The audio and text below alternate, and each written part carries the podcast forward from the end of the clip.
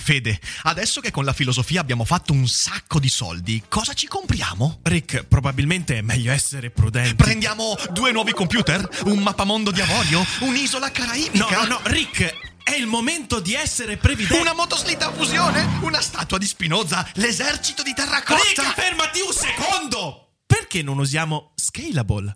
Scalable è l'app perfetta per chi vuol conoscere il mondo degli investimenti. Attenzione, investimenti pensati col cervello, non scelte di pancia. Scalable ti mette a disposizione gli strumenti essenziali per costruire una cultura del risparmio, ETF, piani di accumulo, accantonamenti a lungo termine per pensare oggi a quel che potrai fare domani. Scalable è un servizio sicuro e regolamentato con oltre 600.000 clienti e che ti aiuta a comprendere come funziona la finanza usando la testa. E sai qual è il bello? Con Scalable puoi iniziare a investire con solo un euro. Trovi tutti i dettagli in descrizione. Quindi, niente motoslitta fusione? Tra qualche anno, Rick, quando Scalable ci avrà aiutato a far crescere i nostri risparmi. Ok. Elisa Serafini, qui su Daily Cogito, sono felicissimo di averti ai Cogito Studios. Grazie. Benvenuta, benvenuta. Grazie mille Rick e grazie a chi ci ascolta. Tu sei una divulgatrice di economia, Sì. quindi sei un economista che sta facendosi largo nel mondo così difficile del far capire alle persone che cos'è l'economia. Porti avanti un sacco di attività di cui poi discuteremo. Hai scritto un libro agghiacciante e al tempo stesso imperdibile e credo che con i temi che discuteremo quest'oggi faremo incazzare un po' di gente. Che ne dici? Sei pronta? Ah, non vedo l'ora. Non vedi l'ora. Questo è lo spirito e quindi direi di cominciare a fare incazzare tutti, come sempre, Vai. dopo la sigla.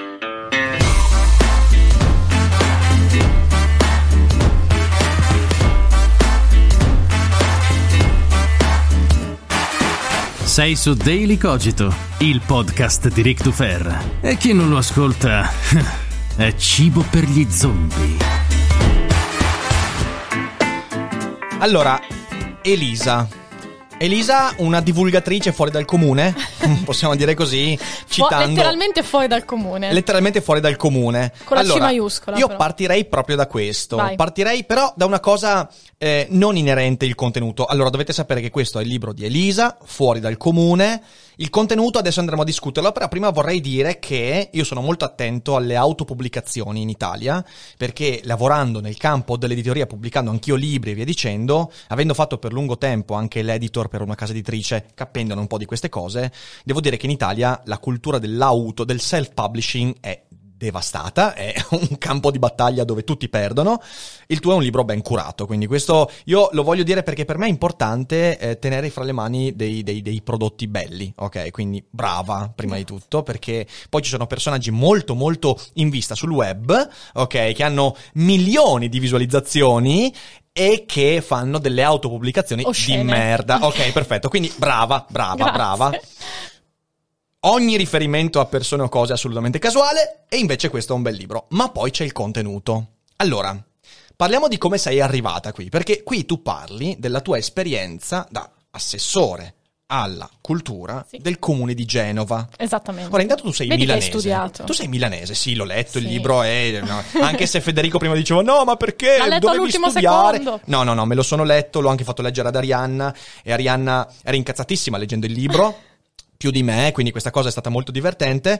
Ehm, tu sei milanese? Sì, io sono Come- nata a Milano. Come sei? Ok, sei nata a Milano. Sì. Ok. E poi... A dieci anni, eh, quan- diciamo, avevo dieci anni, la mia famiglia si è trasferita a Genova. Che è una città meravigliosa, peraltro. Io, nelle volte in cui ci sono stato. Però fa molto incazzare. È una città che fa molto incazzare. Questo sarà un podcast delle incazzature, nelle una- una- un sistema di insiemi. Ma il casino crea creatività e produttività, quindi a volte è costruttivo. E poi all'interno di questi insiemi di casino e produttività trovi delle sacche di marciume incredibile. E il tuo libro è una raccolta non solo di queste sacche di marciume, perché ci sono anche delle soluzioni, ci sono delle proposte molto interessanti, però la cosa che colpisce subito è l'onestà e la trasparenza con cui racconti i meccanismi di questa amministrazione locale che poi vorrei anche dire c'è quella retorica in cui si dice eh perché la politica a livello nazionale è uno schifo ma poi a livello locale È peggio. e invece è peggio. Da lì nasce poi il marcio che si sviluppa.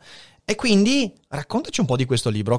Perché Sì. hai voluto scrivere questo libro? Ma allora, è nato fuori dal comune come frutto dell'esperienza come assessore al comune di Genova, dove appunto mi sono trasferita quando avevo dieci anni ed è la città, una delle mie città del cuore insieme a Milano. Mi sono candidata nel 2017 come co- candidata al consiglio in una lista civica e, e sono stata eletta tra l'altro con tante preferenze, quindi anche inaspettatamente. A quel punto eh, il sindaco entrante mi ha chiesto di fare l'assessore, io ho accettato e per un anno ho cercato di fare quello che vogliono fare un po' tutti, o almeno dicono di fare tutti, ovvero portare rinnovamento dove serve, eh, costruire progetti, poi nell'ambito della cultura del marketing territoriale ce n'erano fa- da fare delle cose, ecco, diciamo. Eh, però che cosa mi sono trovata? Mi sono trovata dietro le quinte della politica in eh, dinamiche che molto spesso non vengono conosciute dai cittadini, nonostante io abbia studiato nella prima laurea scienze politiche, quindi studiato tutti i meccanismi e lo studio proprio politologico anche di questi fenomeni, però eh, trovarcisi dentro è già un'altra cosa. E spesso, come dici tu, ci si sente dire, eh, ma la politica è uno schifo nazionale. Non è vero. Allora, ci sono dei problemi anche nella politica locale, ma ci sono anche dei problemi nei cittadini. Infatti, il mio non è un attacco alla classe politica, è una denuncia di una cultura, ehm, di, di una cultura della società eh, che in qualche modo interagisce con la politica in modo distorto e anche una serie di proposte però di ehm, rinnovamento e di costruzione di politiche a favore in questo caso della trasparenza, dell'efficienza e di quello che dovrebbe fare lo Stato, cioè portare le persone a essere eh, serene, felici, a poter costruire progetti economici sostenibili, sostenibili dal punto di vista proprio economico, Certo, adesso non sto proprio certo. parlando di ambiente, eccetera, Eh, cioè fare in modo che le persone, visto che pagano le tasse, siano contente un minimo di pagarle. Eh, questo è molto difficile, però diciamo che non siano proprio disperate. Più che contente, almeno orgogliose del modo con cui i loro soldi vengono impiegati. sì, ecco, esatto. cioè, e invece è un delirio Mhm. e ci sono delle dinamiche che non sono conosciute che io credo che debbano essere conosciute Mhm. Perché il cittadino non potrà mai esprimere un voto consapevole se non ha diciamo dentro di sé degli strumenti di consapevolezza. Certo. quindi se noi siamo ignoranti e zombie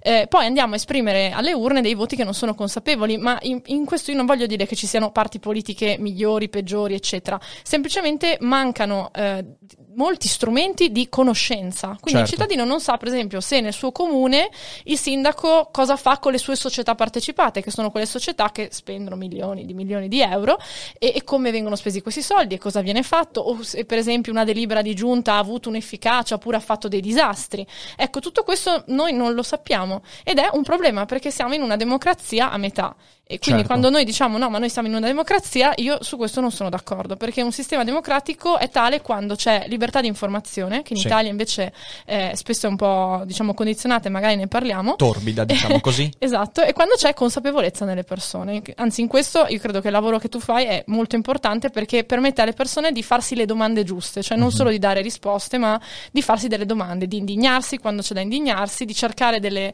ehm, delle nuove visioni e di arrivare ad una propria maturità di, di coscienza politica. Beh, ti ringrazio molto. eh, eh, hai descritto il fulcro di quello che viene denominato pensiero critico, che però di solito sembra, ah, io sono contro il sistema. Ma cosa vuol dire essere contro il sistema? Semplicemente devi essere alleato di te stesso. Ecco, per essere alleato di te stesso devi farti qualche domanda un po' al di fuori O di quella a fare cui delle sei. domande ad altri. O fare delle domande ad altri. Domande che invece molto spesso non facciamo, anche perché in Italia c'è questa cosa, è meglio non sentire le risposte. Sì. Cioè, quante volte succede che non viene posta una domanda per paura di quella che potrebbe essere la risposta? E credo che nel tuo libro siano moltissimi eh, gli esempi. Uno su tutti, eh, a un certo punto racconti di questa, di questa casa che era proprietà del comune, che era eh, Una villa. Una villa in concessione a una famiglia Sì. da quanto tempo? Non Dal mi ricordo. 1980. Dal 1980, senza bandi, senza Così, trasparenza. assegnata niente. È evidente che lì, lì, fra le altre cose, fra le amicizie e tutto quanto, c'è un problema che nessuno probabilmente mai andato, ma non solo dalle persone, ma anche da chi di dovere a chiedere ma perché? Perché in fin dei conti c'è paura della risposta, non solo c'è paura di scoprire che ponendo quella domanda tu perderai delle possibilità, perché c'è poi questo meccanismo malato, che ripeto si respira molto fortemente nel tuo, nel tuo libro, di dire io non rompo le palle, perché rompendo le palle magari poi non avrei quel tipo di privilegio, quel tipo di favore, perderei opportunità. O anche un diritto, perché a volte vengono negati i diritti Eh sì. per- soltanto perché si è eh, percepiti come antagonisti dell'amministrazione locale e questo Sì. è ovviamente un problema. Per esempio, in quel caso questa villa, una villa eh, storica della città di Genova, fa parte di un complesso che si chiama Villa Croce, che è un grosso museo con il parco. Mhm. E io trovavo questo signore che viveva nella villa e dicevo: Ma perché sto qua vive nella villa? E, e qualcuno mi diceva: No, ma è il custode. E io, come assessore, sapevo che in realtà i custodi non ci sono più nei Non ci musei sono. perché ci sono i sistemi di allarme, eccetera.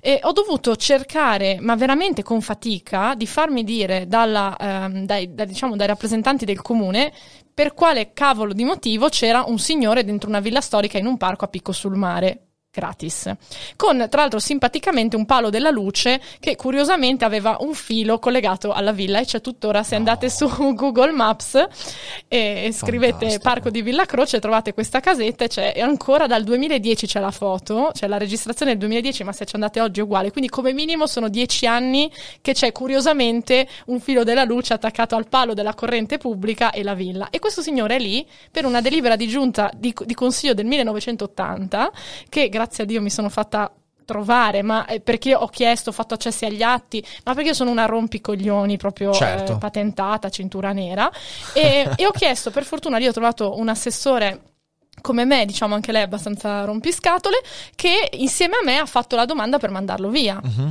E questo è ancora lì, eh. Cioè, e, e il fatto è che questa persona non ha nessun diritto, ehm, non è dentro le liste delle case popolari. Ho fatto una visura ca- catastale, è uno strumento che ti permette di sapere quanti immobili ha questa persona. Certo. Aveva 4-5 immobili, tutti però Sì, immobili sì. commerciali, come potrebbero essere questi studios, no? Sì, sì, sì, Quindi lui tecnicamente non ha un tetto dove stare, perché ha eh, terreni, orti, mh, loft, eh, uffici, eccetera. Ecco, questi però sono problemi perché c'è asimmetria informativa, cioè ci sono delle persone che sanno delle cose e persone che non le sanno. Questo signore probabilmente sapeva che c'era un immobile vuoto, aveva delle conoscenze nel 1980 tali da permettergli di accedere a questi politici e ha avuto questa villa e non paga niente. Niente. Niente. Neanche di elettricità, probabilmente. Presumibilmente, insomma, insomma, o- o, presumibilmente. si diverte tipo Tesla a fare degli esperimenti, ma eh, non, quello, non vedo, diciamo.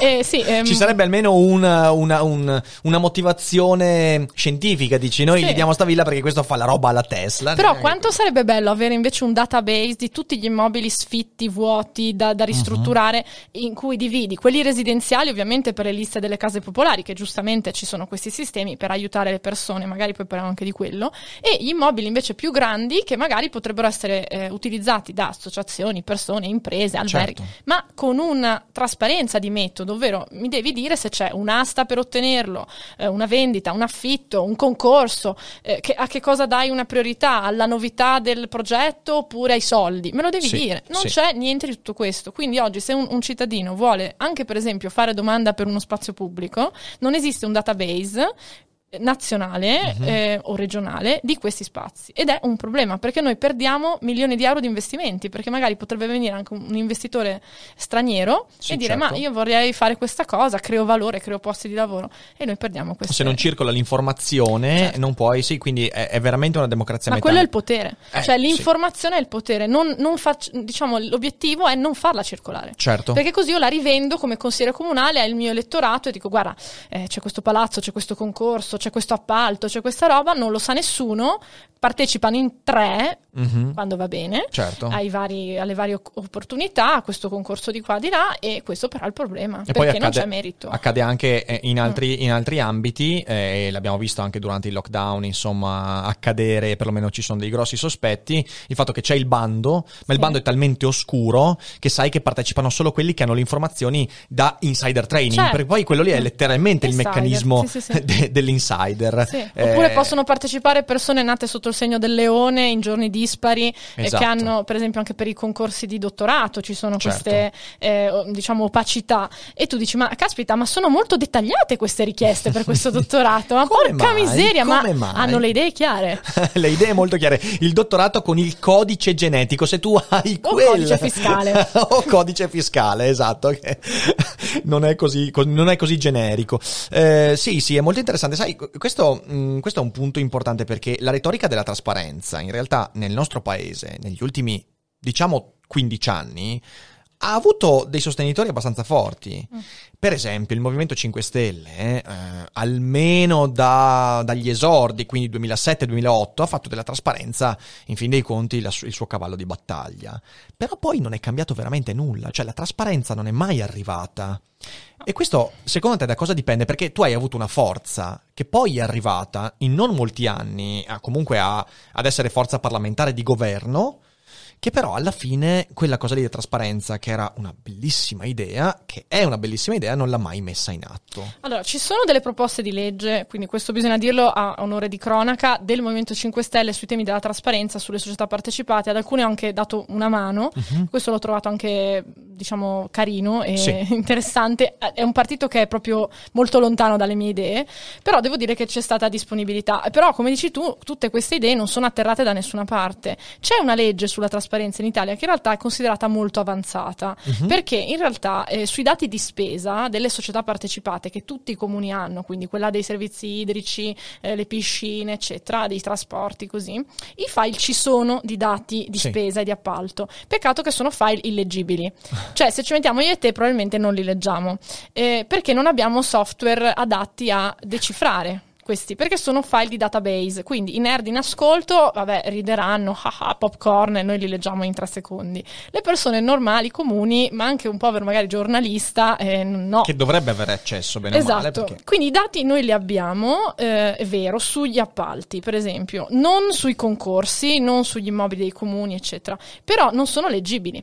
Quindi quello che, per esempio, io propongo spesso è di ehm, creare dei, eh, delle dashboard, cioè dei, dei sistemi di visualizzazione semplice del dato, in modo da permettere al cittadino di identificare dei pattern, quindi dei comportamenti ripetuti e delle anomalie al cittadino, al, al giornalista, al politico di opposizione. Quindi se tu vedi un'anomalia oppure vedi una cosa positiva, perché ci sono tantissimi amministratori locali, ottimi sindaci, consiglieri comunali, eccetera, presidenti di società partecipate. Se tu vedi una cosa positiva, una best practice, si dice, intanto ti congratuli e sei contento e poi magari la fai copiare e, e quindi replichi questo modello in altre città.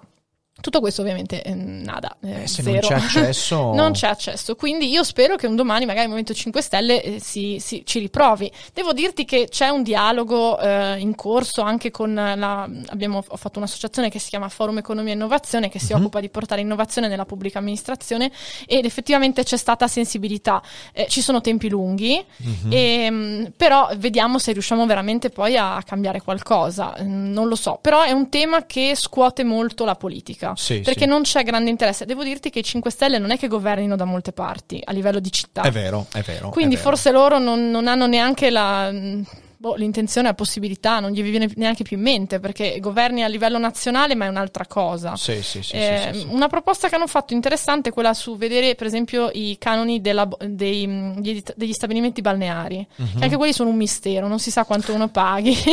ecco, su quello ci sono un po' di partiti, più Europa, Movimento 5 Stelle, cioè trasversali, che chiedono un file Excel semplicemente con scritti i canoni.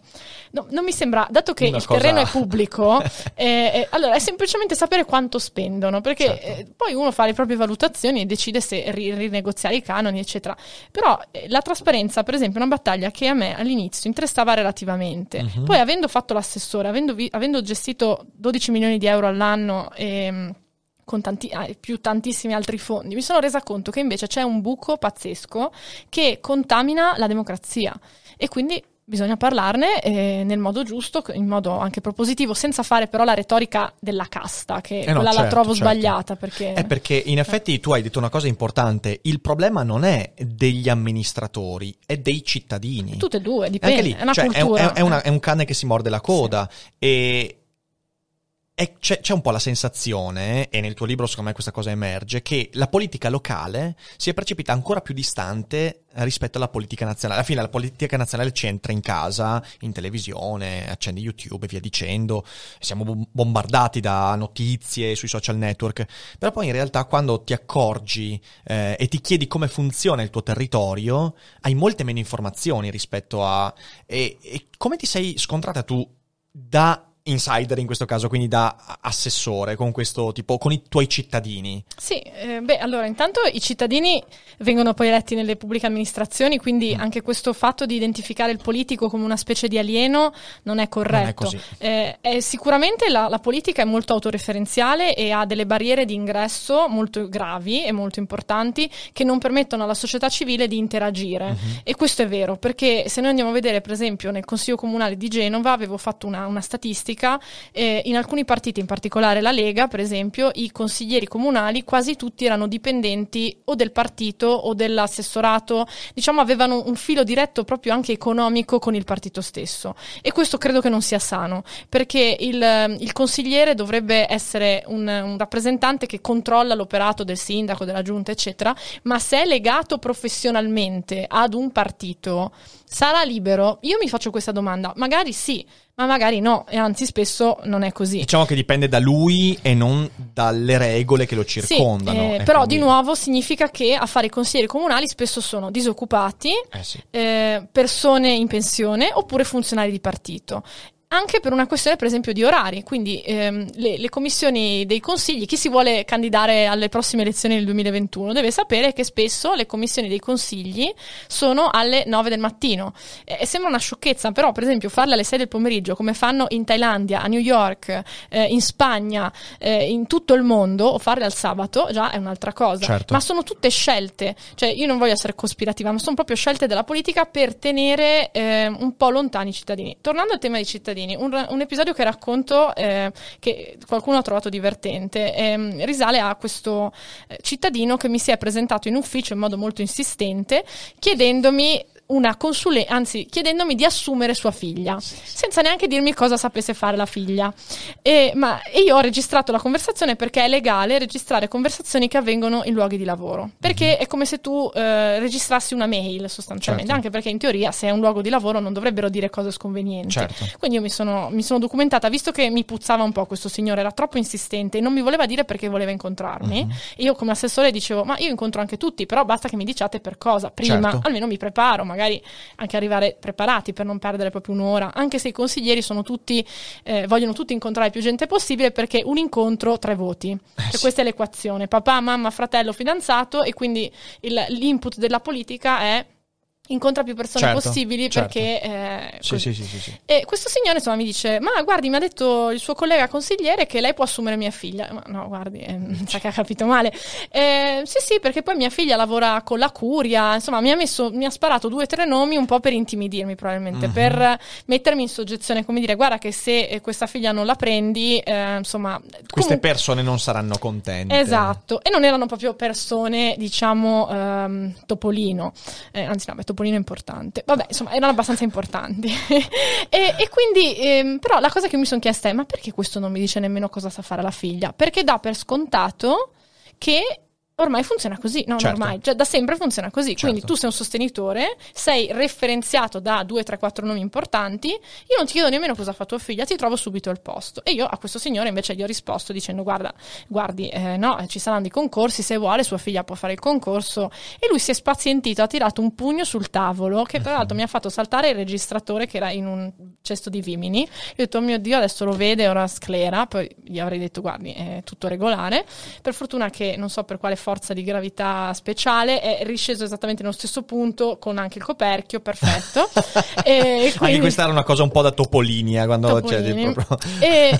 Però io avevo registrato per mia tutela, sì, perché sì, sì. se tu sei un pubblico ufficiale e crei un vantaggio o uno svantaggio a qualcuno, si configura il reato di abuso d'ufficio, che non è propriamente, mh, nel senso, caramelle. No, cioè è una cosa grave, grave nonostante grave. sia inflazionato che noi sentiamo dire ah tizio indagato per abuso d'ufficio, tizio condannato. Sì, ma non è proprio una sciocchezza. Cioè quando tu crei essendo un ente pubblico, un rappresentante pubblico, un vantaggio o uno svantaggio. Non va bene, certo. come se il sindaco di Schio a un certo punto dice radiamo al suolo il, gli studios perché dobbiamo costruire qualcosa e in realtà non c'è nessuna motivazione, lo fa per farti uno svantaggio perché vuole fare... Il sindaco di Schio è un nostro ascoltatore, sindaco Orsi, la prego, non, non, ci, fa, non ci, faccia questo, non ci faccia questo.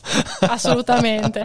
Però insomma questo, oppure viceversa, molto grave, molto ti grave, mettesse sì. magari invece in condizioni troppo di privilegio. Cioè certo. queste cose non, non non si fanno. E, e quindi insomma è un po' questa contaminazione, a volte neanche ci chiediamo se c'è un conflitto di interesse, c'è una situazione che non è ehm, eticamente diciamo corretta. Certo. e, e quindi insomma è però un problema culturale. Infatti io parlo molto di, di cultura. Certo, tu hai toccato con questo racconto, eh, hai toccato due temi che spesso vengono trattati in modo separato, in realtà sono molto collegati. Uno è i criteri di selezione degli amministratori, delle persone che entrano poi negli uffici pubblici, e l'altro è la questione del merito, quindi del mettere davanti al nome le capacità, le competenze. Ovviamente queste sono due, due cose che si, anche qui si, è un paradosso, si morde la coda perché un mondo in cui il nome viene prima della competenza è un mondo in cui i criteri di selezione sono totalmente privi di qualsiasi sostenibilità, di qualsiasi... Certo. E, e- e quindi il problema culturale credo vada in quella direzione. Perciò potremmo dire che il padre che è venuto lì a chiederti questa cosa, probabilmente neanche lui sa quali sono le competenze della figlia. Cioè il problema è molto e più... probabilmente la figlia non sa neanche che il padre è andato E non lo sa neanche, quindi questo. c'è, c'è un meccanismo automatico. Prima, prima di iniziare questa chiacchierata parlavamo anche scherzosamente della guida automatica, cioè è come se ci fosse un sistema guida automatica del paese che nessuno ha più revisionato, quindi un algoritmo troppo vecchio che magari funzionava negli anni 50-60 quando c'erano talmente tante possibilità di ricostruzione, di crescita che vabbè, lì eh. E poi nessuno l'ha mai revisionato. E come Eh. mai nessuno l'ha mai revisionato? Elisa, porca Perché miseria. chi lo deve revisionare ne beneficia Mm. e quindi non c'è un controllo, un bilanciamento di poteri. Se noi Mm. pensiamo a tutti gli organi di controllo della... eh, adesso è un po', è un po' complesso andare proprio sui, sui dettagli, però tutto quello che deve controllare la politica è nominato dalla politica. Certo. Ehm, potrebbe esserci un problema. problema di conflitto di interessi? Per- quindi, diciamo, io per esempio anche nel libro faccio delle proposte eh, anche in questo ambito, ovvero eh, come, come riusciamo a creare degli organi di controllo che siano veramente imparziali o neutrali. Eh, quindi sicuramente ci sono queste, queste problematiche da affrontare, poi ci sono le problematiche... eh, per esempio che riguardano l'informazione, di cui magari eh, non so se, se ti può interessare, ma che sono abbastanza creepy. Eh sì, sì. Ecco. Ben presente. ben Perché se presente. noi non abbiamo accesso al dato, per esempio su- sul sito del comune, eccetera, al tempo stesso potremmo non avere la notizia che c'è questo signore nella casa di antica sul sito di eh, Veneto Post, eh, non so, Ve- Liguria 3000, adesso il, il giornale locale, Mm-hmm. sto inventando i nomi.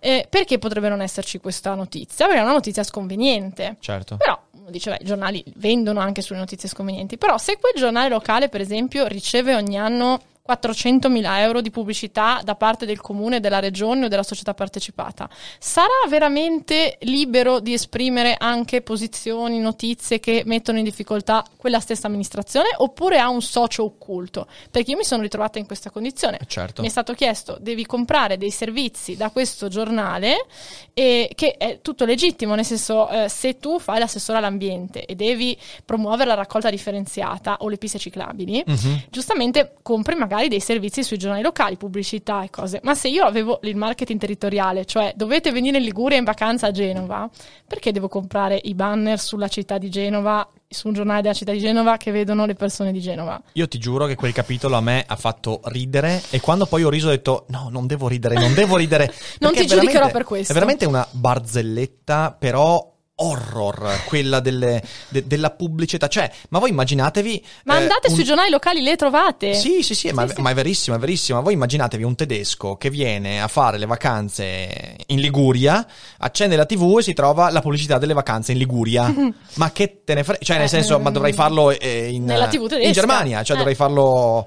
È, qualcosa di fenomenale. E poi tanti soldi, cioè nel senso non Tanti, cose, sì, non sì, spicciolini. mm, tanti soldi e questo per me è la nuova Tangentopoli. Perché invece che dare una diciamo, mm, mentre durante il periodo di Tangentopoli l'imprenditore pagava una mazzetta alla politica per ottenere l'appalto, Sì. oggi il politico eh, fa diciamo un ragionamento inverso, cioè paga con soldi pubblici dei servizi che potrebbero anche non servirgli per tenersi buoni imprenditori, ehm, media, eccetera. E questo è molto comune, cioè se noi guardiamo la cronaca giudiziaria eh, che riguarda la politica è molto frequente questo, c'è sempre anche eh, il passato, eccetera. Però ora è molto difficile distinguere quando un acquisto è legittimo o non è legittimo, ma abbiamo avuto esempi anche recenti, però eh, magari non, non- sono ancora tutti indagati, investigati, però c'è un problema grosso culturale. Sì. Io poi nel, nel libro parlo spesso di ehm, familismo amorale, che è un termine che amo e adoro del sociologo Banfield, eh, che eh, visse per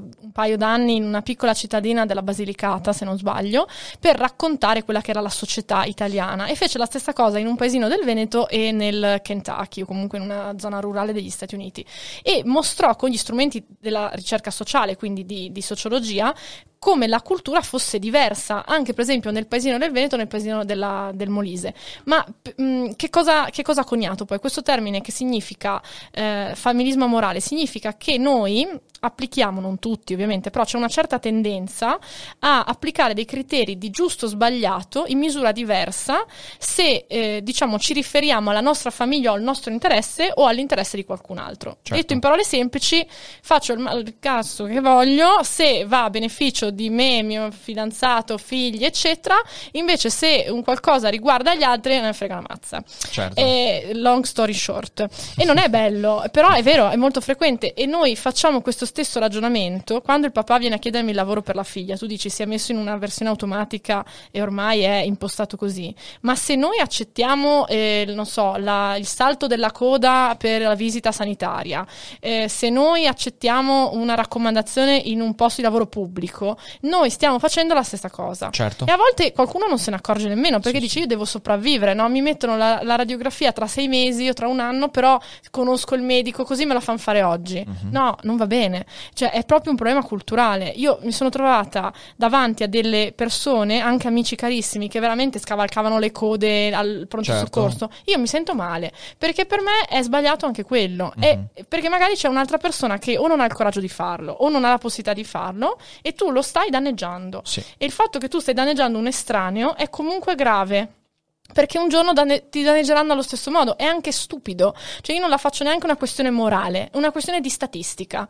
Ovvero, se noi seguiamo le regole, e le regole però sono regole, diciamo, intelligenti e logiche, viviamo meglio. Certo. Quindi no, non me ne frega niente del valore morale. Eh, l'etica è un, è un, diciamo, un, discorso a parte, ma statistica. Cioè, sì, vogliamo sì, andare certo. sulla statistica? Che se siamo veramente tutti, diciamo, con, con regole giuste e ci occupiamo, ci preoccupiamo degli altri, questo in qualche modo crea un beneficio. Se tutti seguono delle regole, le regole diventano più intelligenti e creano un beneficio per tutti. Eh, sai, mi hai fatto venire in mente un tema che qui in questa stagione di Daily Cogito sta emergendo un po' con tutti gli ospiti, che è quello di quanto sia facile ascoltare quell'impulso, che è un impulso biologico, cioè nel senso il fatto di dare più importanza al proprio familiare rispetto allo sconosciuto, è una cosa che istintivamente certo. ci viene, è normale, certo. lo facciamo nel pericolo, cioè eh, voglio dire se adesso qualcuno urla fuori dagli studios e mi si dice che è mia sorella, il mio cervello reagisce molto più velocemente rispetto a se mh, mm, si tratta di uno Chiaro. sconosciuto, ok? Questo è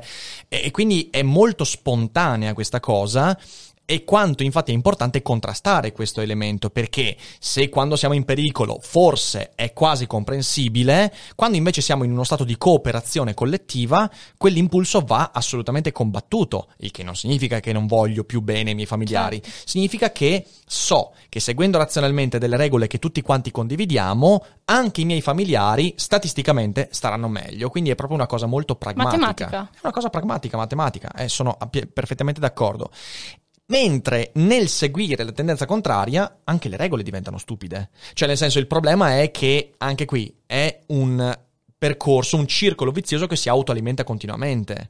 Noi siamo circondati di regole stupide perché certo. nessuno le segue. Cioè, abbiamo le regole che colpiscono in maniera negativa quelli che seguono le regole quelli che non lo seguono ne beneficiano. Ti faccio un esempio pre-lockdown che è, l'ho raccontato ancora in un daily cogito qualche tempo fa, nella seconda stagione però è molto divertente e tragico. Eh, io ho dovuto avviare una rateizzazione a, iniz- a fine febbraio, ok? E io sono sempre molto puntuale con i pagamenti, io ho pagato la prima rata il 5 marzo, ok? Perfetto. Dopodiché arriva il lockdown. Allora sento il mio commercialista perché c'era eh, la possibilità di rimandare alcune rate di rateizzazione avviate in quei mesi, ovviamente per agevolazione e via dicendo, e gli faccio guarda, non so, c'è questa possibilità? E la risposta è stata no, non c'è perché hai pagato in tempo. Cioè, se ah. uno non avesse rispettato la scadenza, sì. avrebbe potuto rimandare i pagamenti a novembre. Certo, ok, poi sì, per fortuna sta roba non mi ha danneggiato, però mi ha fatto ridere, dico beh, bene, ho rispettato la regola, quindi io non ho la stessa agevolazione di chi non no, l'ha rispettata. No, è molto frustrante inquietante. È fantastica Sì, questa sì. cosa.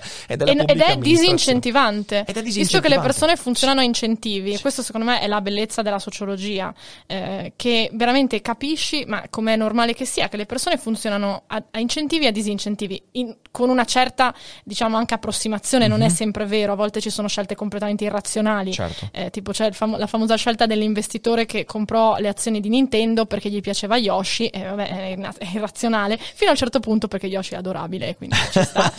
Però è vero che le persone funzionano a incentivo e disincentivo, i comportamenti umani hanno- seguono questa, questa dinamica, quindi Sì. noi scoraggiamo eh, determinati comportamenti o proviamo a scoraggiarli se crediamo che possano creare una, un, diciamo, un impatto negativo, un'esternalità. Ma se noi non incentiviamo invece i comportamenti virtuosi, e ma al contrario diamo anzi un messaggio di guarda, ehm, hai pagato le tasse giusto, la rata giusto, però invece tu non l'hai pagato, eccetera, te le cancelliamo.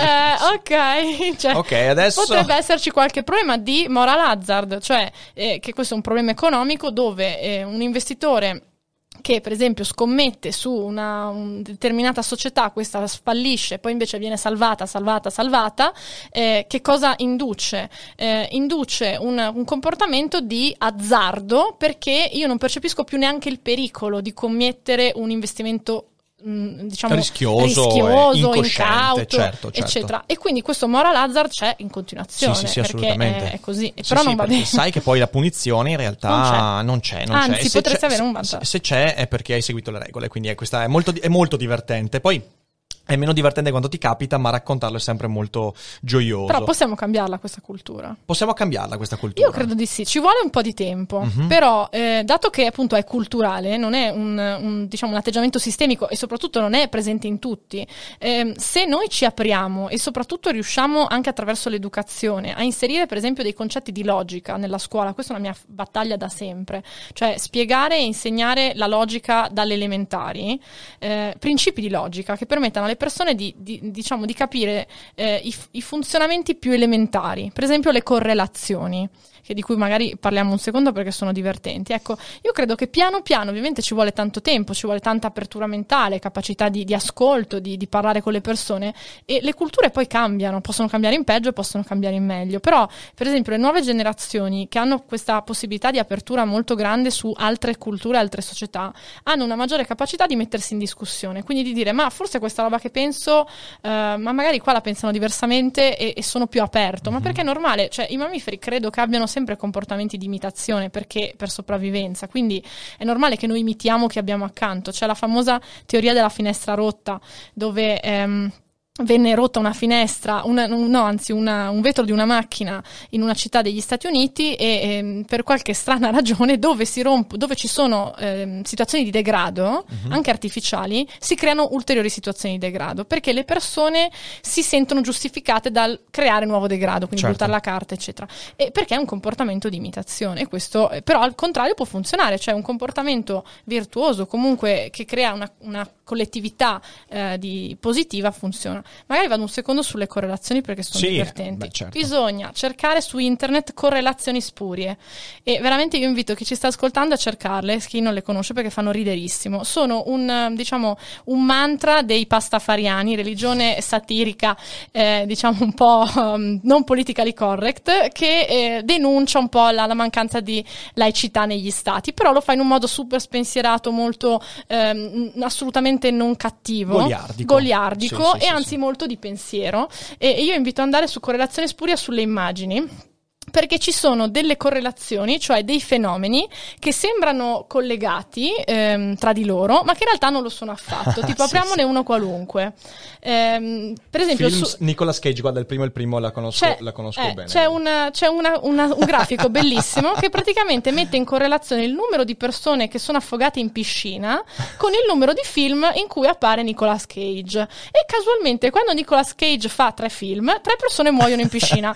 quando ne fa cinque, cinque persone muoiono in piscina quello stesso anno. Ma ce ne sono di divertentissime. L- il mantra, il top è il- la correlazione tra riscaldamento globale e numero di pirati, che è inversamente proporzionale. Quindi, più, meno ci sono pirati, perché sale. i pirati sono in estinzione, più sale il riscaldamento globale e quindi bisogna tutelare i pirati, diremo. Certo, Ecco. certo. No, allora fa ridere questa cosa, però in realtà le correlazioni spurie eh, sono appunto un fenomeno che se uno studiasse, ma non dico studiasse, leggesse anche solo un contenuto di logica, ti dice a volte sono delle robe che boh, hanno la stessa curva, Certo. ma non c'entrano niente. Certo, certo. Sono casualità. Correlation is not causation, Yes. è, è assolutamente una delle regole Ma quanta fondamentali. politica si fa invece in questo modo? Mamma mia. Cioè, ci- c'è questo fenomeno, è colpa di quest'altro Mamma fenomeno. sì, e, sì, per esempio, anche lì ne abbiamo parlato di. eh, a Genova si dava la colpa, a, diciamo, rispetto alla criminalità eh, ai ristoranti etnici. Secondo te un ristorante etnico crea criminalità? Eh, dipende, quanto, dipende quanto è cattivo il cibo. Cioè, nel senso, Quanto se entro, se, quanto è piccante, se, se poi mi fa moto di stomaco, è più probabile che io diventi, diventi Un uno scippatore. Ah, coltellatore, adesso esagero, uno scippatore, cioè dai. Eh, sì. Eh, vedi, però, per esempio, in quel caso, nella città di Genova si, si- si è fatta questa regola. Sì. Quindi non si possono aprire più ristoranti etnici. Ma posso dire che eh, la- la, mm, il fraintendimento delle correlazioni, cioè fraintendere correlazioni come causa ed effetto, Sì. è, è- è uno degli argomenti elettorali più forti. Cioè, la campagna elettorale è tutta basata su questo grande fraintendimento. E che è veramente una delle prime cose che impari se, se leggi, non dico neanche libri di Se logica. parli, cioè, ti basta parlare, Sì, sì. ti basta analizzare la tua vita. O Eh, leggere i pastafariani. o leggere i pastafariani, giustamente. E questa cosa qua che hai detto a me sta molto a cuore, il fatto di insegnare logica. Eh, tu, voglio dire, se prendi un campo come quello della filosofia, non so se al liceo tu hai fatto Sì, filosofia, sì, giustamente. sì. Ecco, Ho avuto in realtà, in realtà tu al liceo, che è già molto tardi, Mm. tu non fai veramente filosofia, tu fai la galleria di pazzie, cioè nel senso, è questo, ha detto questo, ha detto questo, e tu stai Ha dicendo, "Vabbè, idea. ma sto stronzo, perché ha scritto sta roba? Cioè Kant, perché ha scritto... E non c'è la capacità di invece far capire quanto quei ragionamenti, eh, che possono essere complessi, astrusi, però hanno a che fare con problemi che tu vivi nella vita. Cioè, voglio dire, leggere eh, la logica aristotelica non è una roba che dici, ah, perché così mi faccio bene l'esame. No, ha a che fare con il fatto di svegliarti meglio al mattino e avere un po' più di ordine mentale per analizzare e farti la domanda giusta. Il fatto è che quando, persino quando si parla di filosofia e persino al liceo, tu non tocchi mai argomenti come quello della logica. La logica non si fa. Persino all'università c'è un esame di logica all'Università di Padova, ce n'è un altro di facoltativo, facoltativo, Mm. un esame in tre anni nella triennale, che è assurdo se ci pensi. E non c'è, non c'è educazione all'argomentazione. Quante volte io incontro tantissimi giovani, i quali mi dicono costantemente, oh, non ci fanno parlare, non ci fanno discutere. Scrivo il testo, scrivo il testo, il saggio argomentativo, saggio argomentativo, ma se ci metto un po' più della mia analisi, per quanto giusta o sbagliata, e un po' meno dei documenti che mi forniscono, mi becco un brutto voto. Che è una cosa devastante se ci pensi. Ci siamo disabituati a discutere e se tu ti disabitui a discutere, ti disabitui a confrontarti e quindi ad accorgerti che ti sei sbagliato. E allora la correlazione sarà l'unica causa che tu saprai dare dei fenomeni della tua vita. Perché è più semplice. Ma è più normale, semplice, assolutamente. È normale, è semplice, è spontaneo. Di nuovo, è la spontaneità biologica, semplice, che vince su invece la complessità di dire ok, questo è un fenomeno complesso che ha varie cause e quindi trovi il politico che su Twitter ti dice che le cose vanno male perché si gioca troppo ai videogiochi. Per esempio, Ah, sì. tu mi citi Yoshi, Classico. tu mi citi Yoshi, È io c'ho la Nintendo Yoshi. Switch qui, è violentissimo Yoshi. Beh, scusami, ieri sera abbiamo fatto qui su Twitch un movie party guardando il film di Super Mario, Ah. che è un trauma, non l'hai mai visto? No. Non guardarlo, non Mm. guardarlo, è un trauma a cui però sono affezionato. Però vabbè, al di là di questo, ehm, è incredibile, cioè tutta la campagna elettorale... Sei diventato su quello. violento dopo averlo visto? Assolutamente no. Cioè, proprio, proprio no. non- Fede sì, un po'. Fede, Ah, Fede-. Fede è diventato pericoloso, ma era già pericoloso. Ah, perché anche le sue manifestazioni pericolose Ma poi- sono concausate da tante cose. Quelli che dicono i videogame hanno creato una società violenta. Ma hanno mai letto un libro di storia? Madonna santa. Perché in realtà la violenza, a parte che c'è sempre stata, eh, ehm, però oggi noi viviamo in realtà, anche se sembra brutto, in un mondo molto migliore. Certo. Dove tutti i dati indicano che le persone stanno meglio in proporzione rispetto al passato. Certo. Ci sono meno persone povere in, pro- in proporzione sulla, po- sulla popolazione, ci sono persone che vivono più a lungo, c'è più Sì. accesso ai farmaci, alla scuola, però no ai videogame. Sì, sì, sì. Beh, ma. Napoleone III con la Nintendo Switch ogni giorno, eh, cioè nel senso, Ma se sì. dava le rivolte, Certo. poi giocava a Zelda continu- continuamente. Quello, è quello, è, fan- Zelda. è fantastico, è fantastico. Eh, Ma perché è una semplificazione e poi creare un nemico in politica è eh, lo strumento migliore per creare aggregazione. Mm, mm, Eh, è il totem quando è positivo, quindi la bandiera, il ponte di Genova, ehm, l'ospedale, eccetera. Quello è Certo. il totem, quindi tutti ah, che noi celebriamo il totem perché quella è una cosa innata. E poi c'è, diciamo, il, il nemico che è quello che aggrega. Certo. Però io sono molto invece ottimista sulla capacità delle persone di poter identificare quelli che sono dei trucchi, delle finzioni. Sì. Però chiaramente, come dici tu, eh, se non si fanno questi esercizi anche a scuola è difficile. Io alle medie sconsiglio veramente chi ha fratelli o bambini. eh, ho letto un libro che si chiama Filosofia per tutti, che ha un maiale sulla, Ah, capito, sulla copertina, capito. è Sì, famosissimo. sì, sì, sì, sì, sì, ed sì. è un libro per bambini, 12-13 anni, che ti mette di fronte a domande e, e ti mette di fronte anche a risposte. E quindi ti fa aprire molto la mente, e, ed è però scritto in un modo molto semplice. E per esempio, quelli sono proprio strumenti che aiutano i bambini a capire. All'estero fanno i corsi, i corsi, diciamo, i workship di dibattito. Certo, certo. Cioè, ma che fighi sono Certo. quei debate club Ma sai, nei questo, telefilm? questo è tu incredibile avresti perché, spaccato al ma guarda che questo è, incre- questo è incredibile perché eh, i- la retorica, l'ars retorica è parte integrante della tradizione mediterranea. Greci e romani. Non l'avrei mai hanno- detto, litigavamo spesso? Un pochino. Un pochino, un pochino. Mm. Però la- la- l'arte retorica insegnata con il tutore che ti insegna a discutere, come si costruiscono, è proprio parte integrante della nostra tradizione. A un certo punto ci siamo dimenticati. E adesso sono gli anglosassoni che l'hanno presa, perché i debate schools sono, Sono Stati belli. Uniti, sono... I poveri ragazzi che fanno giurisprudenza non fanno neanche un, Neanche un, un mock dibattito. trial. È, incre- è incredibile, è incredibile. E anche è- quello vorrei dare un consiglio. Ci sono delle iniziative bellissime che si chiamano Model United Nations, per chi ama la politica e le relazioni internazionali, ne ho fatti tanti, dove tu simuli le Nazioni Unite, l'Assemblea Sì. delle Nazioni Unite oppure il Parlamento Europeo. Ci sono anche i, i Model European Parliament. Sono gratuiti, Mhm. sono- durano magari uno o due giorni, rappresenti un paese, un'istanza, eccetera, e di litighi, dibatti, Certo. cioè fai, fai dibattito, eccetera. E quelle sono f- esperienze formative, cioè tre giorni di Model United Nations fatto in Italia, non andate a fare cose costosissime all'estero, eccetera, che ci sono anche business in quello, però in Italia ne fanno, e fanno più di un anno di scienze politiche per quello Certo. che mi riguarda, o di, o di un anno di, di scuola, e sono molto importanti quelle esperienze lì, però mh, diciamo, forse possiamo anche pubblicizzarle un po' di più, però tanti ragazzi adesso le fanno ed è molto positivo. Ma poi eh, dico un'ultima cosa perché Sì. poi voglio entrare in un altro argomento Sì. spinosissimo. Ehm, Spinoso. un argomento spinoso. Eh, Banniamo subito Elisa Serafini da Daily Cogito, ha fatto la battuta proibita. no, cosa, cos'è successo? Ma dai, no, non farmi prendere paura che penso che salti la corrente. Federico, Federico, mi hai fatto prendere un colpo, ok? Che qui con l'Enel noi non abbiamo degli ottimi rapporti, e quindi non farlo mai più. Dicevo, eh, è incredibile la trasformazione che tu vedi in una persona quando mette il naso nell'arte dell'argomentazione.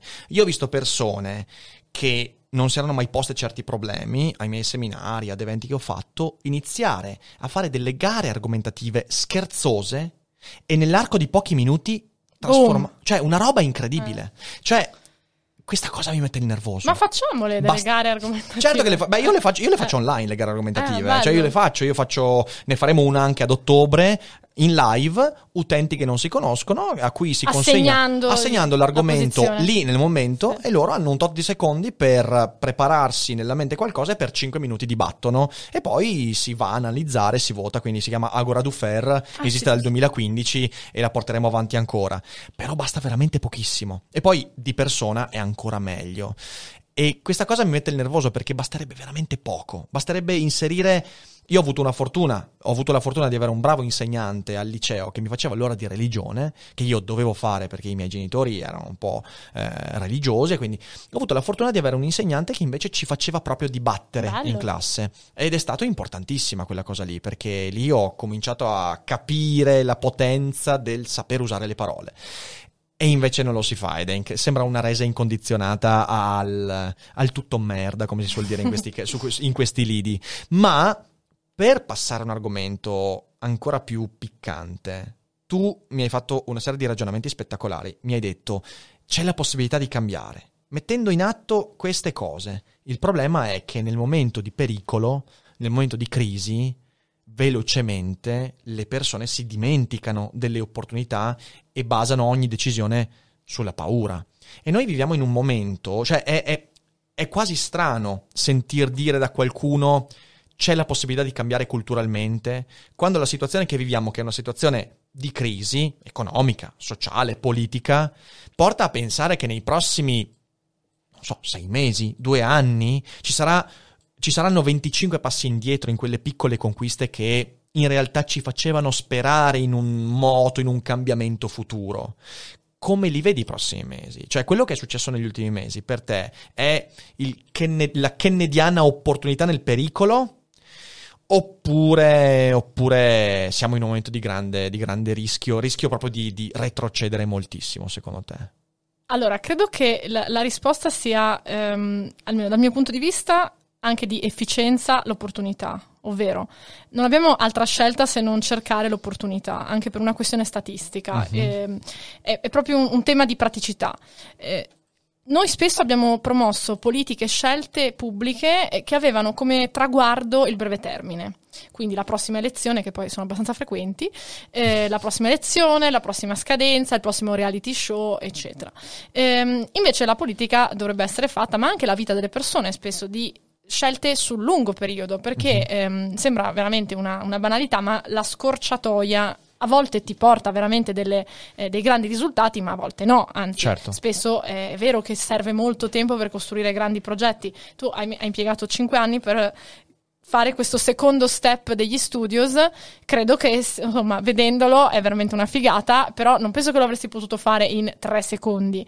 E, e questo vale per tutto. Poi a volte noi abbiamo veramente la, la, botta di fortuna, l'intuizione che ci permette di accelerare un processo e anzi nelle crisi economiche queste cose le vedi perché i paesi riescono a riprendersi anche quando adottano dei trucchi eh, macro, macroeconomici eh, in cui riescono a far risollevare le, le aziende. Però no, io vedo una grande opportunità dal punto di vista della tecnologia tecnologia, di, di, accettazione anche della tecnologia e di, speriamo, anche una certa ostilità a quei movimenti neoluddisti contro la tecnologia, i robot ci ruberanno il lavoro, cattivi, lo schermo, aiuto, eccetera. Cioè tutta questa cosa qua penso che la possiamo considerare quasi superata, a parte diciamo gli ultimi nostalgici del 5G che sono i nostri eroi. Eh, però t- tipicamente diciamo questo forse è finalmente un capitolo a parte. Ti dico questo, io tanti anni fa ho iniziato a lavorare da casa perché oltre che scrivere eh, faccio consulenza, ho lavorato in tante aziende eh, nell'ambito della, della, strategia della comunicazione sì. e, ehm, e, lavoravo da casa. E a me la gente diceva sì però mh, davvero cosa fai? Cioè, mh, il fatto che uno lavorasse da casa però non è che lavori davvero, no? Se sei a casa, ma ehm, veramente in Ti tutto il pollici, mondo. Cioè. Però io perché avevo scelto di lavorare da casa? Perché ero, avevo vissuto negli Stati Uniti, mi piaceva andare al canile a portare fuori i cani, perché mi piacciono i cani, e vedevo sempre questi signori ah, di 40-50 anni che portavano fuori i cani alle 2 alle 3 del pomeriggio. Mm-hmm. Dicevo, ma eh, scusa, ma che lavoro fai? Cioè, non fa una mazza. E questi mi dicevano, no, sono un process engineer, sono un manager, bla bla bla. E io dicevo, ma e quindi? Eh no, ma noi non abbiamo orari. Cioè, se io voglio, sto quattro ore al canile. Poi il mio lavoro è il risultato, ma lavoro da casa, non vado neanche in ufficio. E questo era il 2012. E io davo anche gli esami online.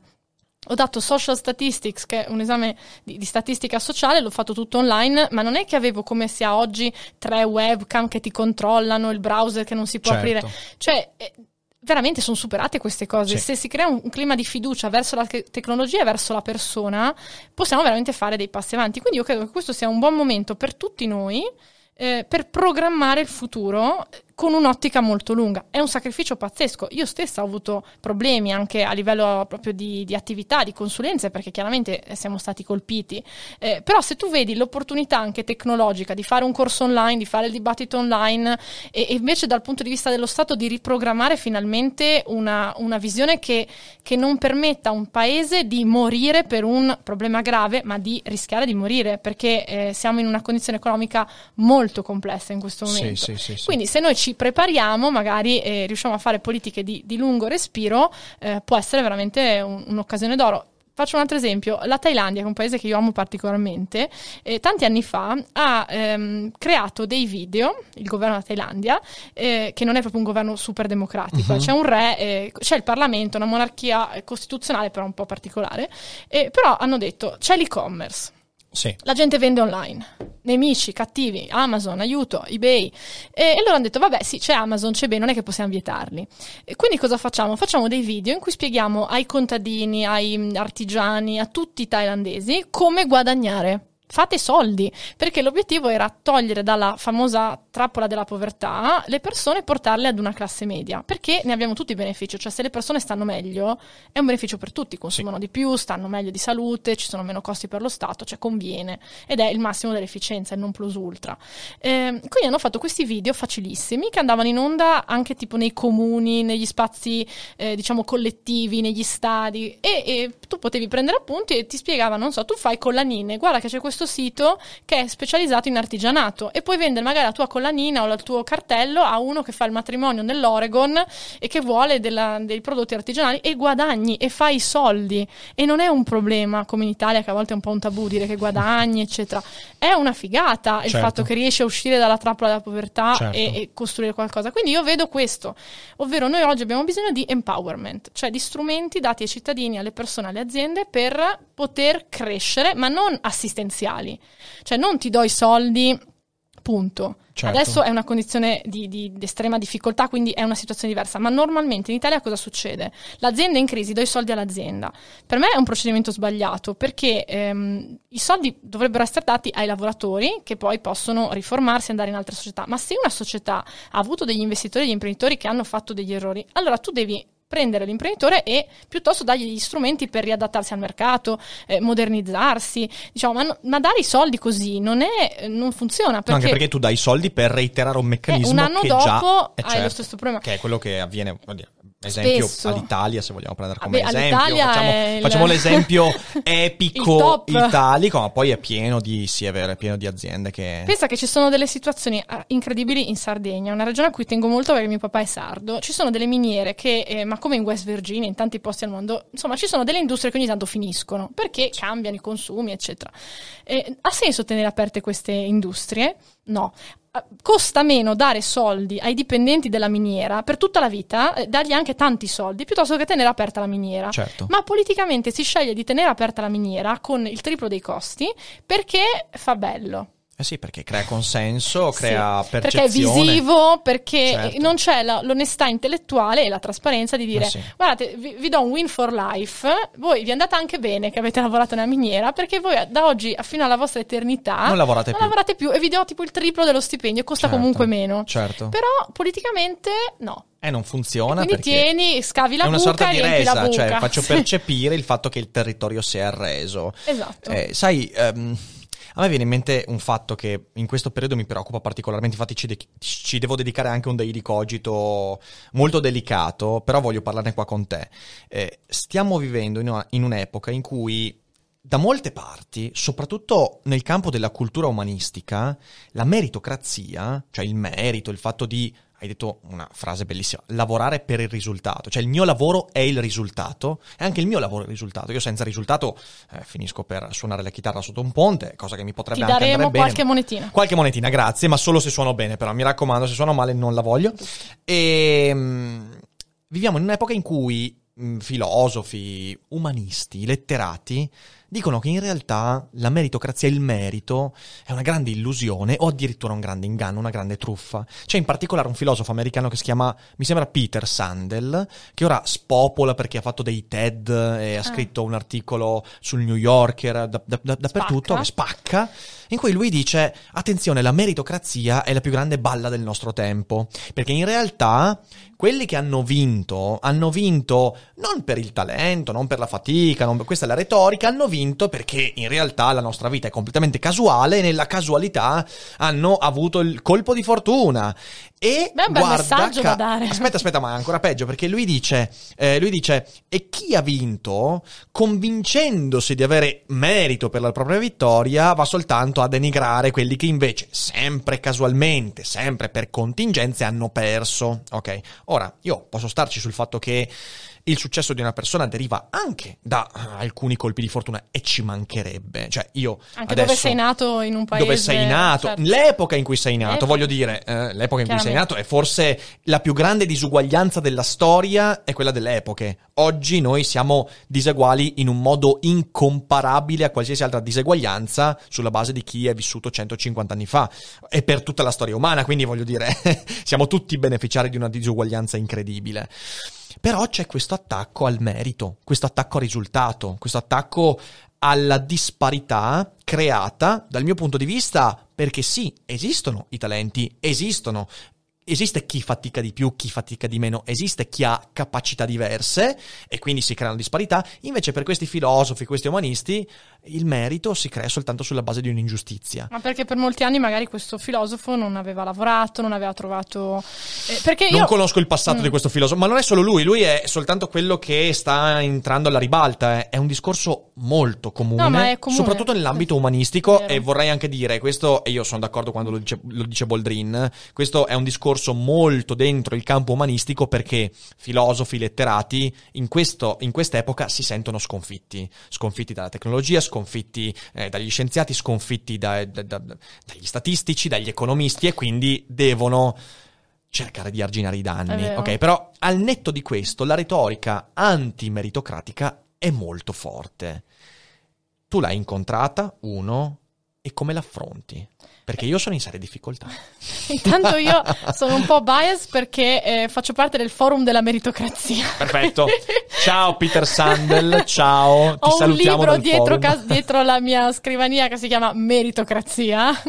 diciamo che eh, no, ehm, sicuramente ci sono condizioni di, di partenza diverse e Certo. anzi noi dobbiamo ringraziare il fatto che abbiamo una connessione internet, la possibilità di avere un'istruzione, cioè siamo molto molto fortunati in questo primo mondo e il fatto che però tanti di noi, anche giovani, oggi hanno meno opportunità rispetto a 30 anni fa in proporzione, che è vero, quindi chi fa il pubblicitario oggi magari 30 anni fa avrebbe guadagnato in proporzione molto di più, eccetera. Però è anche vero che ehm, in tutto il mondo i mercati hanno dato concorrenza, in Italia non c'era la concorrenza che c'è oggi, però io personalmente, non ho paura di dirlo, io mi sento, sono contenta se ho di meno, perché io ho di meno probabilmente rispetto agli anni 80, se avessi fatto marketing negli anni 80, ehm, e comunque ogni tanto ho le mie crisi perché eh, comunque ehm, sento di aver fatto tanto, ma magari non aver avuto abbastanza, e Certo, succede. certo. Però io in realtà sono contenta che in tutto il resto del mondo noi abbiamo pagato il prezzo della concorrenza come Italia, ma ci sono dei paesi dove le persone non avevano neanche il tetto dove dormire, Mhm. Indonesia, Africa, Cina,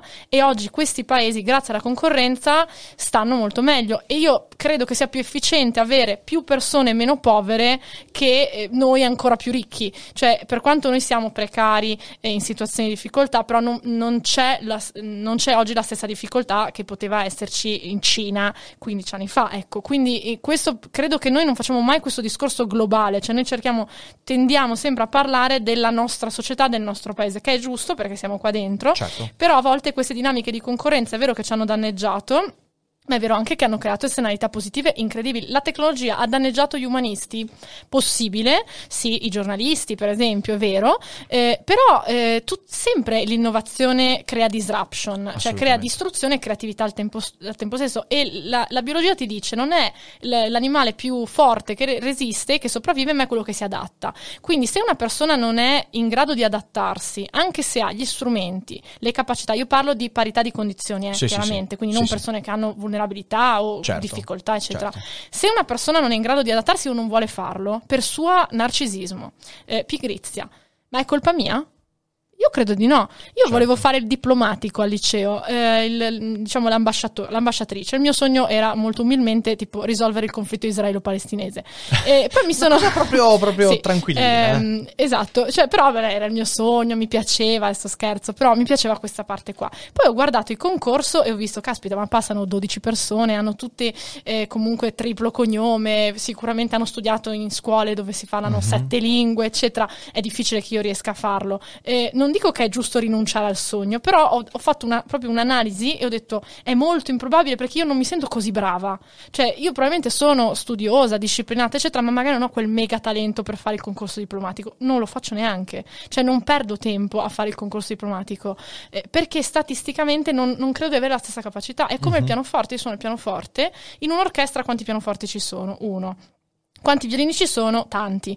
Allora, nel pianoforte o sei un talento oppure non riesci a suonare nell'orchestra perché ce ne sono pochi. E lì bisogna avere l'umiltà di dire: Ma io sono veramente così disciplinato? Perché non è solo talento, come hai detto tu, c'è anche Fatica, disciplina, fatica, certo, disciplina, certo, costanza, costanza. tra- eh, eh, essere affidabili. Eh, cioè, sono veramente in quella condizione oppure no? E magari tante persone non hanno l'umiltà di dirlo. Certo. E, e io mi sono scontrata con queste persone. In realtà la tecnologia porterà un sacco di opportunità agli umanisti che sapranno adattarsi perché la tecnologia porta delle domande etiche, per esempio per chi ha fatto filosofia, oppure porta tanti temi sulla comunicazione, quindi come scrivere, per chi ha fatto lettere.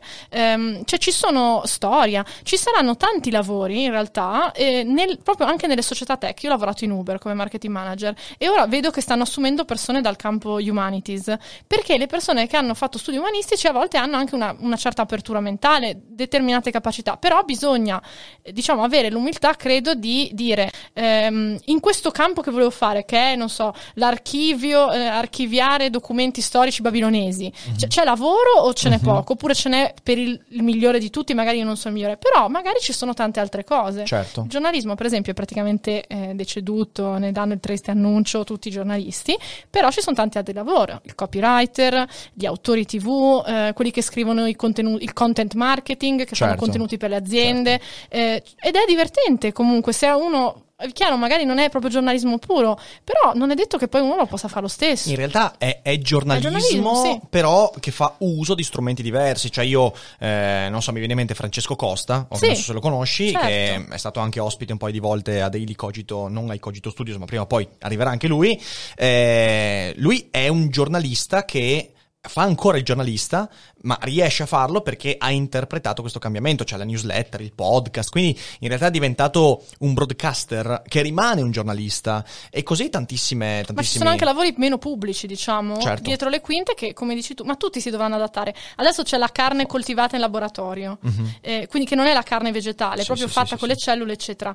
E presumibilmente tra 5, 10, 15 anni tanti allevatori industriali dovranno adattarsi, ma se avranno, se lo capiranno nel momento giusto perché parlano, ascoltano, ascoltano dei ricogito, eccetera, magari riusciranno a farlo. Però ecco, in questo io credo che lo Stato possa intervenire per dare degli strumenti, Certo. cioè degli strumenti educativi, degli strumenti di empowerment, dei voucher per eh, spenderli in corsi online. Sì. Cioè, quello io, per esempio, lo trovo legittimo, ehm, che ti diano l'opportunità, poi tu decidi come spenderlo in un regime di concorrenza. Ecco, Certo. quello forse dovrebbe essere veramente il ruolo Sì, eh, sì, migliore anche in questa fase. Mi ha fatto venire in mente la- la- il caso di cos'è, cir- circa un paio d'anni fa, gli allevatori sardi con tutta quella, quel casino lì.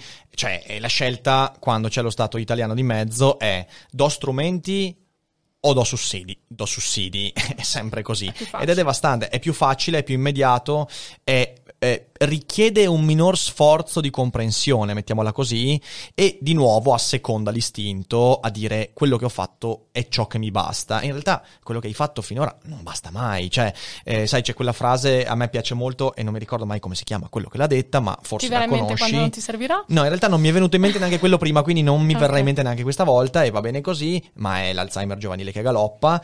Ehm, è un mondo in cui l'importante non è più imparare eh, o disimparare, ma è imparare, disimparare e reimparare, ok? Cioè nel senso è questo il punto fondamentale, quindi non sei mai magari cambiare. E magari Sai quanti mi- cambiare. ragazzi mi scrivono dicendo: Ma tu hai fatto scienze politiche e poi economia, ma non hai avuto difficoltà nel mondo del lavoro? Ma veramente no, perché in Italia c'è tanto questa cultura di fare le cose eh, sempre uguali, no? Sì, tu sì. hai fatto scienze politiche e poi fai scienze politiche, tu hai fatto economia e poi fai economia. Per esempio, negli Stati Uniti, ma questa è una cosa che ho imparato parlando con ragazzi ragazze da tutto il mondo, non è così. Cioè, tu puoi fare fisica, puoi fare, non so, la specialistica di humanities o viceversa, e non vieni giudicato dalla scelta, vieni giudicato dalla competenza, dall'apertura mentale. E, e questo, è- è- anzi, spesso le grandi invenzioni sono state create dalla- dall'incontro di più discipline.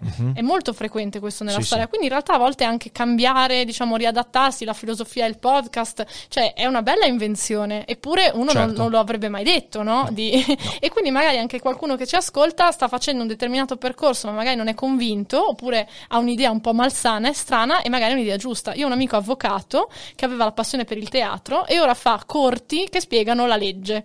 Figata pazzesca. Fantastico, fantastico. Quindi spiega, spiega le leggi, non so, eh, la, tutte le leggi che sono di, di, oggetto di cronaca politica, quindi la legittima difesa, certo. eh, tutte queste cose qua, fa dei corti in cui recita, creano tutte le cose e tu in quattro minuti capisci cos'è la legittima cos'è difesa. Sì, sì, Trovi certo, un avvocato, certo, ma certo, fa teatro e certo. quindi questo mix è carino. La commistione sempre, Commistione. La, la, la, contaminazione è sempre fondamentale. Senti qua, ultima cosa, ehm, sempre tornando al tuo libro, tu non ti sei fatta particolarmente amare da Genova e dalle persone con cui sei entrata in contatto durante la tua attività. No, alcuni mi amano tanto. Alcuni ti amano tanto, ci mancherebbe, però sembra rompicoglioni. È un po' sì. I rompicoglioni spesso creano degli asti, creano Ah. delle... Ok, anche qui è un problema molto forte che io vedo endemico a livello politico. Come fai a conciliare quel cambiamento lì che tu dicevi, quindi innestare un circolo virtuoso che inevitabilmente sarà, creerà cose impopolari, perché tu stai dicendo delle persone non dovete accontentarvi di quello che siete diventati finora, ma dovete rifare, rifare, rifare, reimparare, rifaticare via dicendo. Questo non è popolare per No. niente. Come fai a conciliare questa impopolarità che ha come obiettivo l'efficienza, il virtuosismo e via dicendo, con il fatto che la politica ha bisogno di un consenso? Perché Eh, quello eh. è il sostrato veramente, veramente delicato della politica. Bisogna sacrificare la vanità e il senso di voler essere costantemente apprezzati con il sacrificio di operare nell'interesse generale. Ehm, a me è capitato di eh, operare delle scelte che non sono state apprezzate sul momento, per esempio eh, inizialmente l'assessorato al comune dava soldi alle associazioni culturali in modo diciamo non sotto alcun tipo di procedura, Mhm. quindi Ric Duffer vuole fare il festival dei bradipi, gli diamo 10.000 euro. Eh, Federico vuole fare il festival delle bocce, gli diamo 10.000 euro. E quindi questi che erano abituati a prendere 10, 5, 15, 50.000 euro, 100.000 euro, io gli ho detto no, dovete fare una, una specie di bando, una call for ideas. E qualcuno ci è rimasto male sul Mhm. momento, però sai poi cosa mi hanno detto? E quindi si sono arrabbiati, lettere ai giornali, eccetera. Poi però questo gli ha dato il modo di reinventare, di, di fare innovazione e sul momento erano furiosi, oggi sono passati un po' di anni, mi dicono guarda grazie perché noi non avevamo mai pensato a fare questa determinata cosa, però io sul momento chiaramente un po' ci avrei sofferto, te ne devi Sì. fregare, cioè mh, se tu hai veramente, e non ce l'hanno tutti, eh, ma ognuno ha la propria passione, se tu hai il senso eh, del, diciamo, dello Stato, tra virgolette, o della politica, della gestione della polis, ma anche del quartiere, cioè questo vale anche per il rappresentante del condominio, vale Certo. per tutti. Eh, se tu hai questa ehm, missione, devi essere ottimista che poi nel lungo periodo le persone apprezzano, perché devi solo dare il tempo di vederlo, però devi rinunciare alla vanità e a quel, diciamo, quella cosa che cerchiamo sempre di, di approvazione degli altri. Fottitene, cioè fottitene sul momento perché poi la gratificazione che hai dopo è- vale 100 volte. Quindi è vero che qualcuno non mi, non mi vuole bene del, del comune di Genova perché ci sono stati scontri Certo. palesi. Io faccio nomi e cognomi nel libro anche Eh, di sì, sì, situazioni sì, infatti è, questo è un irregolari o presunte irregolari. Ho dovuto, ho- il crowdfunding è servito per pagare gli avvocati, quindi ho raccolto più di 300 persone mi hanno aiutata a raccogliere 8.000 euro, ho pagato il studio legale e tutto. Ehm, certamente c'è qualcuno che non mi ama, ma ci sono anche tante persone, ma non frega una mazza, eh, anche perché se vogliamo piacere a tutti, eh, nasciamo tutti Jerry Calà e o Gianni Morandi, invece eh, siamo... Jerry Calà piace a tutti. Eh, a me piace. Anni 80, dai, carino. Ok, ok. Eh, eh, però invece bisogna essere un po' così. Quindi è, è proprio un invito, cioè freghiamocene, anche se siamo nell'epoca del like, che dobbiamo piacere, possiamo anche non piacere a tutti, se no veramente andiamo a fare Gianni Morandi o la Pimpa, insomma ognuno ha le proprie, o Yoshi, le proprie passioni, però poi sul lungo periodo questo invece ci porta grandi risultati. Questo è un concetto importantissimo perché eh, se c'è una definizione di razionalità che io ho sempre condiviso è razionale è differire la soddisfazione, cioè nel senso tu crei un percorso che non ti porta alla soddisfazione immediata per quello che fai, ma vive sempre su un progetto, su un obiettivo futuro. Questo è razionale ed è faticosissimo. È faticosissimo perché porta in sé una montagna di concetti che intimamente ci stanno antipatici. Il rischio, ovviamente, se tu differisci la soddisfazione, rischi di non avere mai la soddisfazione, che è una cosa che ci spaventa molto. L'investimento, tu devi prendere quello che hai da parte e metterlo lì e fare di tutto affinché quella cosa fiorisca. Però quella è la razionalità. Eh, credo che il tuo libro, la tua attività parli di questo, parla proprio della capacità di dire aspetta, abbi pazienza, quanta filosofia c'è in questo, quanto Marco Aurelio, quanto stoicismo. fermati un secondo, non pensare che l'unico guadagno sia quello immediato, ma prova a crederci veramente nelle capacità, nel talento, se ne hai, ma coltivandolo, e domani se agisci bene riuscirai a ricavarci qualcosa di buono. Credo che sia questo. Così. Questo è il cambiamento che bisogna innestare, questo è il cambiamento culturale e io, cioè, non, non può che chiudersi così questa chiacchierata perché è stata veramente fantastica. Eh, io eh, reinvito tutti gli ascoltatori, i visualizzatori del video del podcast a guardare in descrizione e pigliarvi, leggervi fuori dal comune perché è un libro che, che, forse alcuni elementi per quel cambiamento lì li può fornire e può magari darci qualche strumento utile, lo strumento che altri dovrebbero darci ma che non ci danno per chiederci noi nella nostra quotidianità, ok, ma cos'è che sto differendo io? Quale soddisfazione sto differendo e quali invece sto giocandomi sul breve periodo creando danni a me e a tutti gli altri? È un bellissimo libro, quindi veramente Grazie. complimenti. E quindi lo trovate in descrizione, per chi è in live lo trovate in chat. Io, prima di chiudere, ricordo a tutti quelli che sono in live, non uscite dalla diretta perché poi dedicheremo 15-20 minuti a chiacchierare qua con Elisa e a rispondere a delle domande. Quindi non uscite dalla live. Per tutti gli altri sapete che dovete condividere, diffondere. Sotto ci sono anche tutti i link per eh, conoscere meglio Elisa e il suo lavoro. Insomma, grazie mille Elisa, Grazie è stata a te, una Rick, chiacchierata grazie a chi ha fantastica. ascoltato. Fantastica, veramente. Avanti E tutta. Avanti tutta Yes. con tutti i nostri progetti. Non siate troppo frettolosi nel vivere le soddisfazioni basse, quelle proprio, quelle proprio viscerali, ma usate la testa e ricordate che non è tutto noia. Ciò che pensa.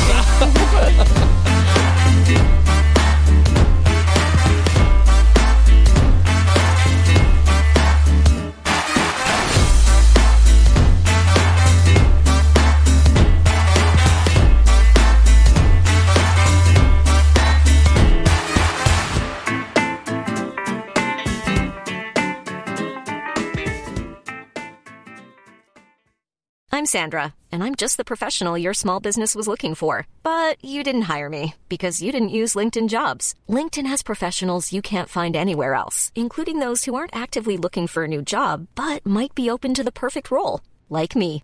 In a given month, over 70% of LinkedIn users don't visit other leading job sites. So if you're not looking on LinkedIn, you'll miss out on great candidates like Sandra.